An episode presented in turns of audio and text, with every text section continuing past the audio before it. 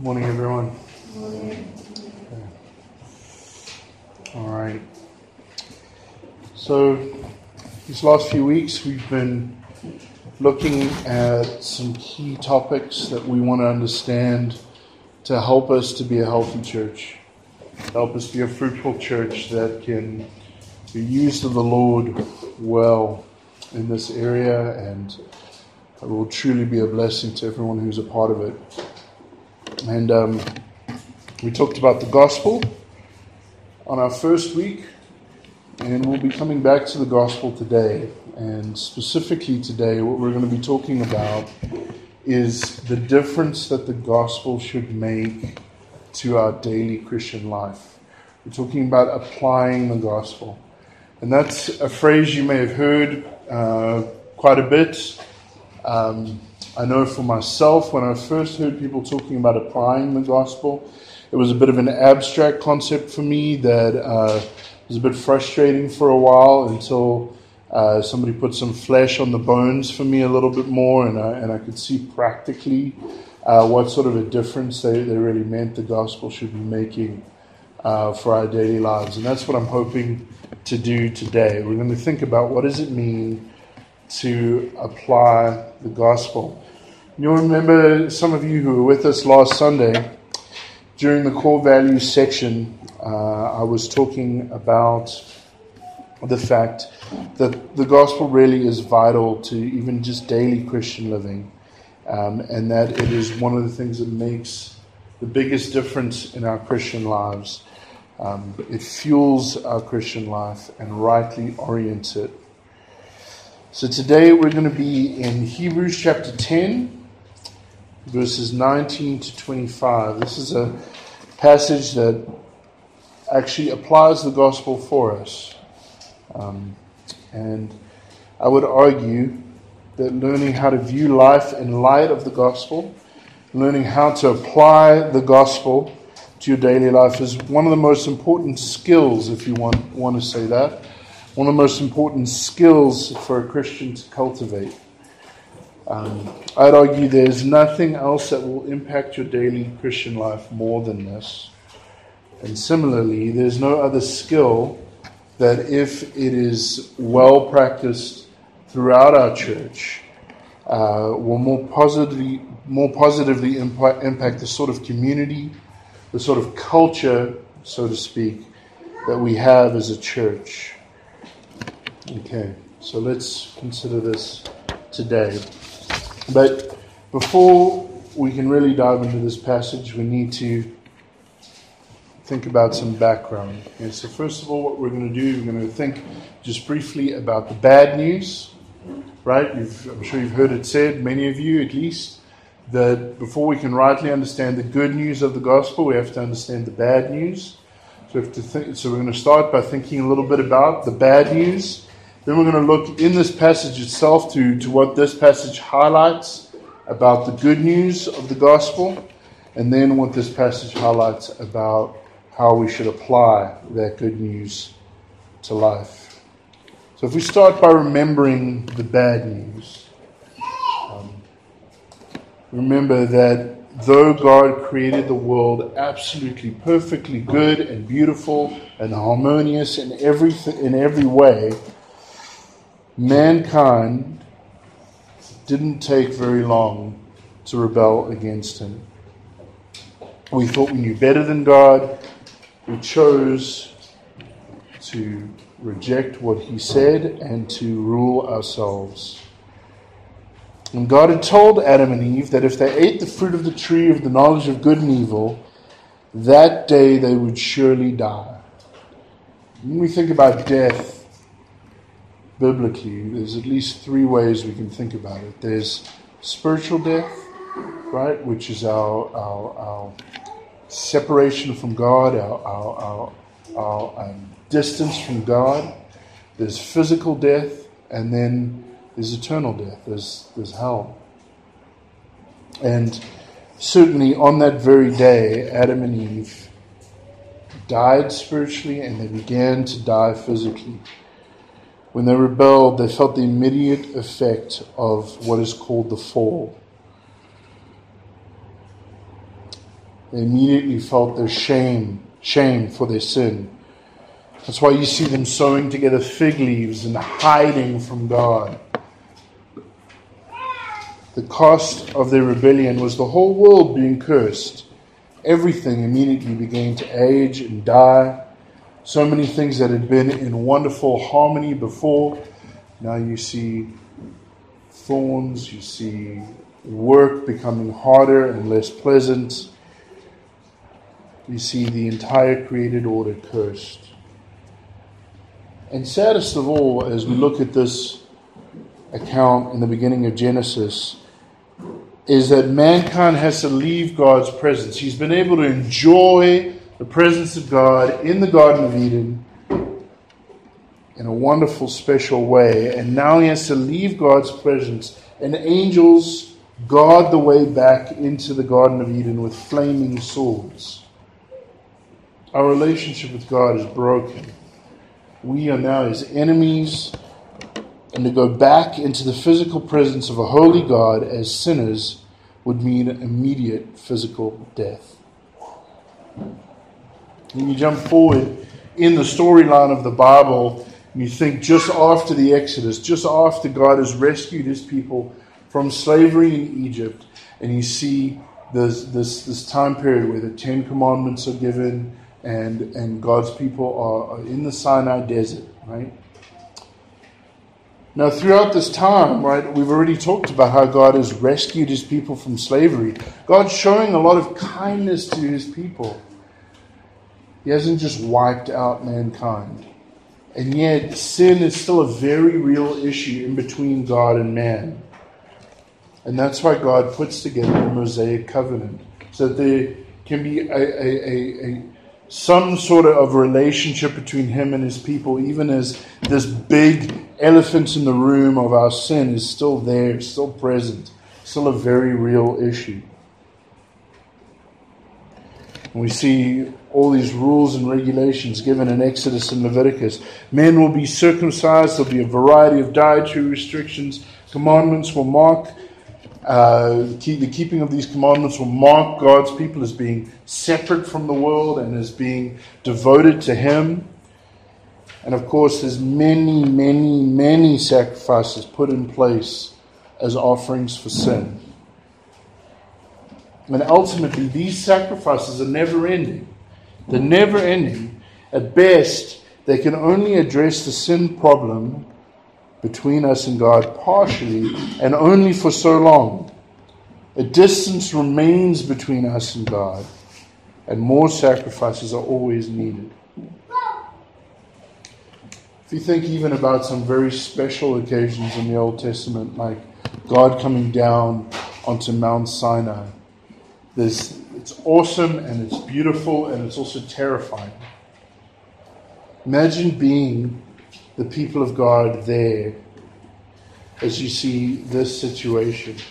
Exodus 19 tells us about God coming down onto the top of Mount Sinai with thunders and lightnings and fire and smoke and a thick cloud on the mountain.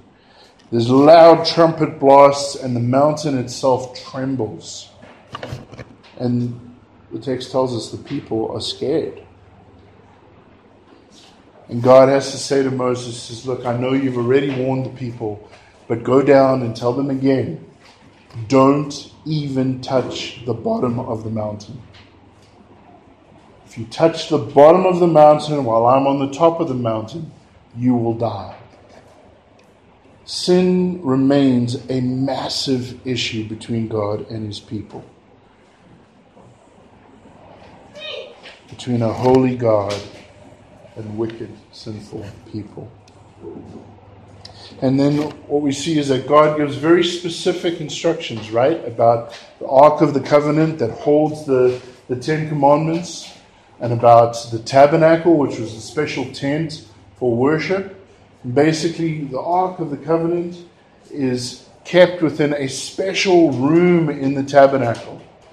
And later on, you have the same, same sort of general idea happening with the temple and the Ark of the Covenant is kept in this special room, the Holy of Holies, inside the temple. And this is a room, this is where God is present in a more special way than he is anywhere else on planet Earth. And it's, it's a wonderful, incredible thing for God's people, for, for, for the Israelites, that God is chosen to be, to be present amongst them in a way that he isn't present anywhere else on earth. And yet, who gets to go into that room? Not the average person. Just the high priest with very special uh, rituals and, and, and, and very special limitations to what must be done and how it must be done, etc., etc. And only once a year. Okay. And now that brings us to Hebrews 10. Let's read this passage together and consider the good news that it tells us about and how we can apply that good news to our lives. Hebrews 10, verses 19 to 25. Therefore, brothers, since we have confidence to enter the holy places by the blood of Jesus, by the new and living way that he opened for us through the curtain, that is, through his flesh. And since we have a great priest over the house of God, let us draw near with a true heart in full assurance of faith, with our hearts sprinkled clean from an evil conscience and our bodies washed with pure water. Let us hold fast the confession of our hope without wavering, for he who promised is faithful. And let us consider how to stir up one another to love and good works not neglecting to meet together as is the habit of some, but encouraging one another, and all the more as you see the day drawing near. Some of you might remember that I preached from the last two verses of this passage about a year ago. Um, but what I want to highlight, especially today, is verses um, 19 through 23. What is the good news of this passage? What is the good news that this passage tells us about? Well, first of all, there's the good news that Jesus has done everything necessary to pay the full penalty for our sins and to give us full access to God forever. We see that in verses 19 to 20. Jesus has done everything necessary to pay the full penalty for our sins and to give us full access to God forever. This passage says we have confidence to enter the holy places, the Holy of Holies, in the temple, in the tabernacle, these places that, that nobody except the high priest could enter once a year. We have confidence to come into the very presence of God. And how is it so? What do we mean by confidence? Well, first of all, here's an illustration of what it does not mean. Okay? I saw on Facebook this week that somebody I know, a pastor I know in the States, he was in hospital for something quite serious, and he was only allowed one visitor at a time. But his teenage son uh, wasn't okay with the fact that only his wife could see him. And so, what he actually did is he dressed up smartly uh, made himself look quite professional. And with a cell phone, uh, holding a cell phone to his ear, like he was very busy on an important conversation, he just very confidently walked and had everybody uh, just assume, okay, this is this is somebody who works here in the hospital, going about their business. Uh, he should be here, right? So nobody stopped him, and he was able to go visit his dad. His dad thought it was quite funny um, how his son got away with that and touched by his son's efforts to, uh, to see him, right? But this is not what we're talking about. We're not talking about the sort of thing where it's like, okay, just pump yourself up a little bit and give it your all, right? We're talking about that sort of confidence. We're talking about confidence that has substantive grounds, solid reasons an undeniable case for access to be granted. We're talking about the sort of access that could be checked and rechecked, and it would always be granted. It could be analyzed from every angle. It is thorough, total, absolute, authoritative. We have solid grounds for being able to confidently enter into God's presence. What gives us this right, this confidence? What are the grounds we have to enter into the holy place? Verse 19 We enter by the blood of Jesus. We enter by the blood of Jesus, and that is the once for all perfect sacrifice of Jesus. Look back with me a few verses earlier in chapter 10 here to see what this is referring to. 10 verse 10 says, We have been sanctified, right? That is set apart for God, set apart as holy, through the offering of the body of Jesus Christ, once for all. 10 verse 12. When Christ had suffered for all time, a single sacrifice for sins. He sat down at the right hand of God. And sitting down here, by the way, does so, he sits down because his work is completed. And he sits down in the seat of honor at God's right hand because he had completed his work perfectly and succeeded fully. 10 verse 14 For by a single offering he has perfected for all time those who are being sanctified.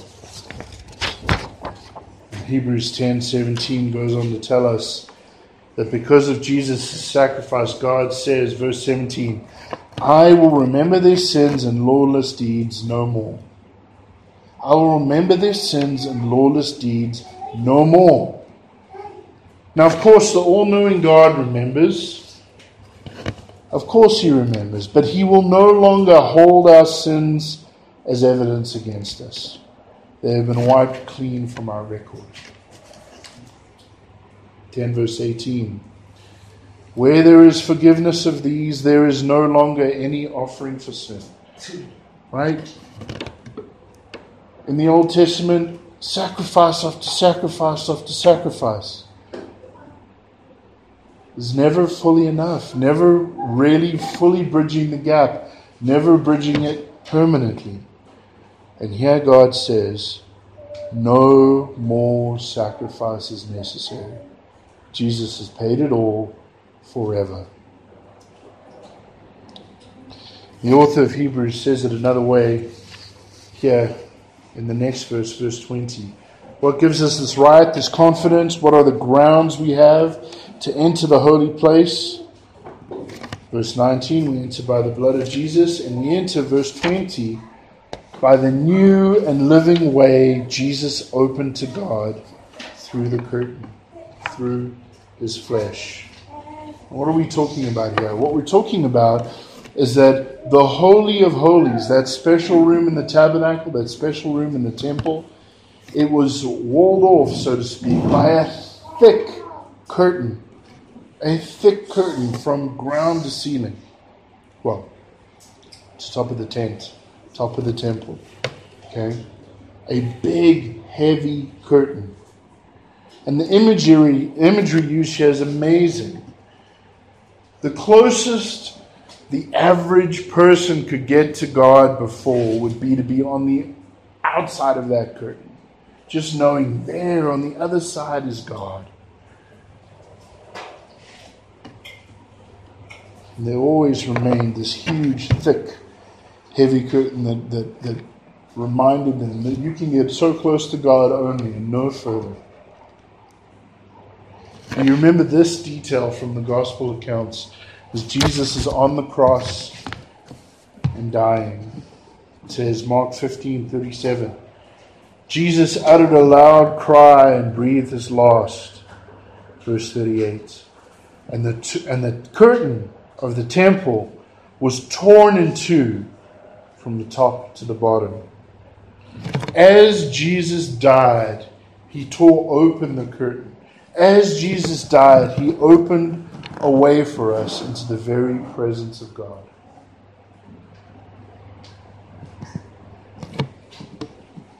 Because of Jesus, we can go into the holy place. We can go into the very, the very presence of God because of his death on the cross. Before, the sacrificial system only resolved our sin problems so much and only for so long. But now in Jesus, he has resolved the sin problem fully once and for all. He has granted us full access to the Father forever.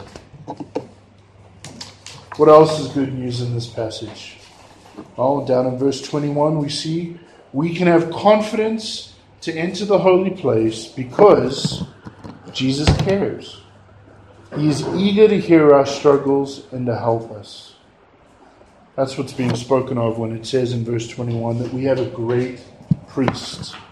This is referring back to an earlier section of Hebrews, and I'm going to pick out a few highlights to show you the author's main arguments about why it is such good news that we have Jesus as a great high priest. Back in Hebrews 4, verse 15, it says, For we do not have a high priest who is unable to sympathize with our weaknesses, but one who in every respect has been tempted as we are, yet without sin. Okay?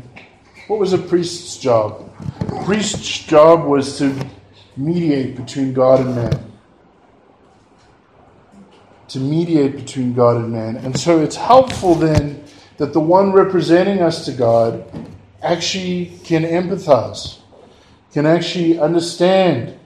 Yes, life can be difficult on earth. Yes, temptations can be strong. Who in every respect has been tempted as we are, yet without sin. Jesus never sinned himself. But a point that I remember vividly from my theology classes is that there's a sense in which he has experienced temptation in a way we never have. Because ultimately, you only experience the full force of the temptation if you never give in to it. Okay? Jesus was tempted in every respect as we are, yet without sin. Hebrews 4:16 says then, let us then with confidence draw near. Right? Recognize that language? With confidence, let's draw near to the throne of grace that we may receive mercy and find grace to help in time of need. Jesus knows that the Christian life can be very difficult. And he sympathizes with us. And he shows us mercy and gives us grace, the grace that we need to live the Christian life, to overcome temptations, to keep persevering, to keep honoring God even in difficult situations. He is a compassionate and understanding high priest. Another, another highlight uh, that the, from what the author of Hebrews has to tell us about Jesus as a high priest. Hebrews 7, verse 23. The former priests were many in number because they were prevented by death from continuing in office. Obviously, human priests only live so long, right? Verse 24. But he, Jesus, holds his priesthood permanently because he continues forever. Consequently, he is able to save to the uttermost those who draw near to God through him, since he always lives to make intercession for them. What the author of Hebrews is telling us here basically is that forever and ever, Jesus is going to represent us to God. We have a never dying, always present intercessor and advocate. He's praying for us, He's defending us. When accusations come against us from, from, from the devil, look at this sin in so and so's life. He should not be allowed into your presence. Look at what he's done. Remember this thing that he done that he's done. Jesus is always present to say, Yes, and I've offered my own body for that sin, and it is paid for. He always lives to represent us. So, Jesus gives us full access to God forever And He understands and cares and promises us the help we need to live the Christian life. So, therefore, right, finally, how do we apply this? What sort of a difference practically should this make in our lives? Well, the passage tells us. Tells us. First of all, it says, draw near. Draw near. That's verse 22. Let us draw near with a true heart in full assurance of faith, with our hearts sprinkled clean from an evil conscience. Let us draw near. What do we mean by drawing near? I think it's very widespread. It has to do with living out relational closeness with God. Living out a relational closeness with God.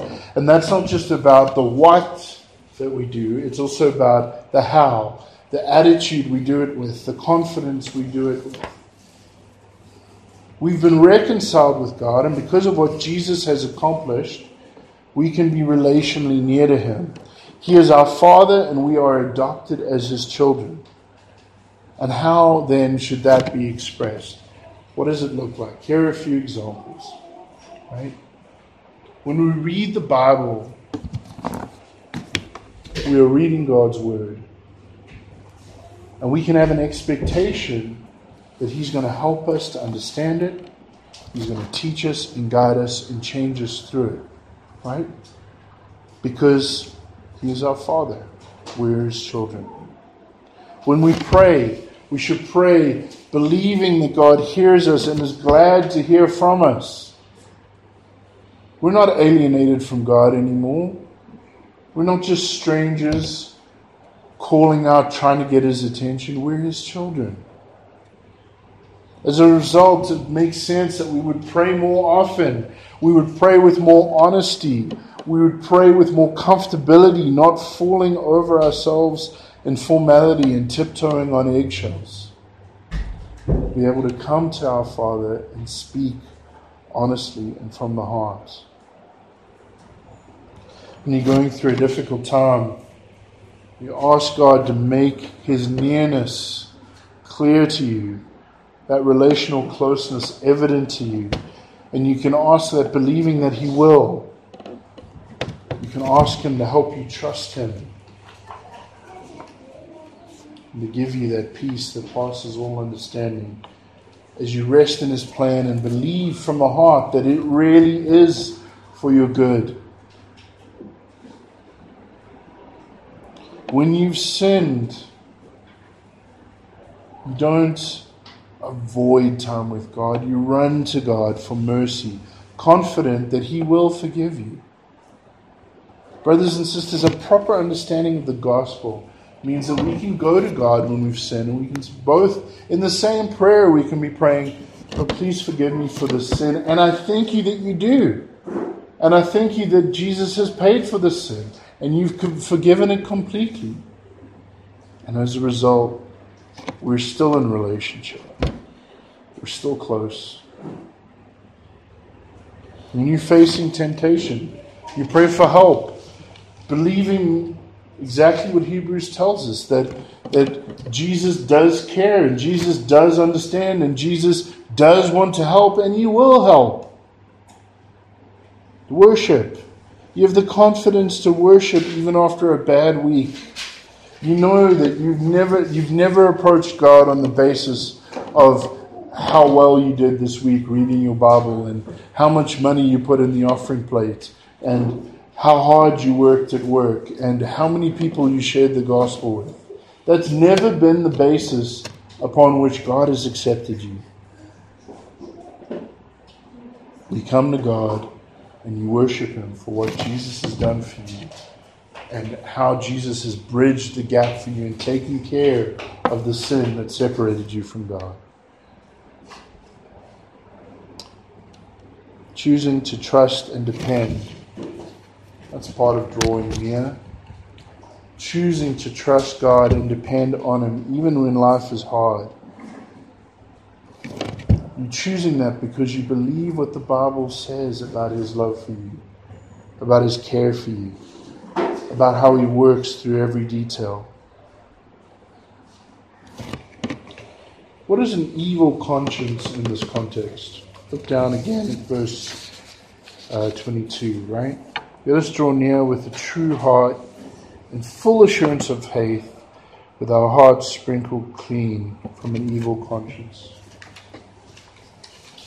Think an evil conscience here is a conscience that tells you that you can't draw near to God. A conscience that tells you you can't draw near to God, even though Jesus has done all that He's done. This feeling like you have to do one, two, three before you can approach God. Okay, let me let me just have one or two better days and then then I'll talk to God about the situation doubting He cares, doubting He's for you, doubting He will forgive you, doubting He still loves you. How do we apply the good news? That Jesus has paid it all forever. Verse 23 Hold fast the confession of our hope. Hold fast the confession of our hope. And we talked at the Farankua GC the other night about how hope in the Bible is not just wishful thinking. Rather, it yes, it's something not seen, it's something not tangible and expressed, uh, experienced fully right now. But even though it's something that's future, it's something that we are confident and sure will happen because God has promised so. And because of that, there's not just a certainty, but there's an anticipation as you wait for it to be fulfilled. It is guaranteed. So, what does it mean then to hold fast to our confession of hope? It means to hold on tightly and to not let go. Brothers and sisters, sometimes it really does look like what God has promised could not possibly be true. Everything I see with my own eyes, everything I experience in my life says differently. this broken, fallen world is, is all I can see, all I can experience. And yet, I can hold on to truths like the fact that God is conforming me to the image of His Son, and that Jesus is coming back, and that every wrong will be made right, and that one day we really will be able to say, as Paul said, right? that the sufferings of this life are not worthy to be compared with the glories that will be revealed. Don't stop believing. And don't stop living as you should in light of that future that God has promised. The author of Hebrews encourages us, gives us one more reason. Verse 23b. One more reason to hold fast to our hope. He who promised is faithful. You're thinking about the future? He who promised is faithful. He's going to keep his promises. Then, lastly, in verses 24 and 25, we see another way we should be applying and living out this good news, and that is that we should spur on one another to love and good deeds. We should be encouraging one another in the Christian life. Brothers and sisters, the Christian life is not intended to be lived out solo. We are family in Christ. We need the help of others, and God calls us to be of help to others also. We need to help others. The, the imagery that, that um, the author of Hebrews moves on to use here is that of a race. Right? We need to help one another keep running this race, this marathon race.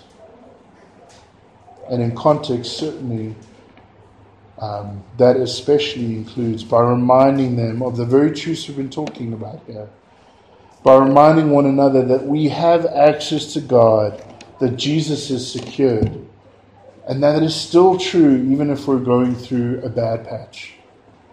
It's still true, even if we've got skeletons in our closet that are very difficult for us to tell others about. Sins that we've committed in the past or things that we're struggling with. uh, on an ongoing basis. We need to encourage one another with the fact that if we go to Jesus looking for help, He cares and He will help. And we need to remind one another of the hope we have, of these promises God has made, and these promises He will keep.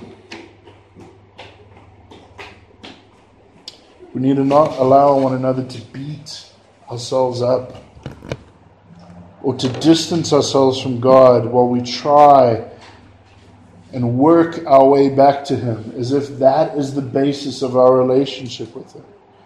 We need to not allow one another to despair and to fear and to give up hope.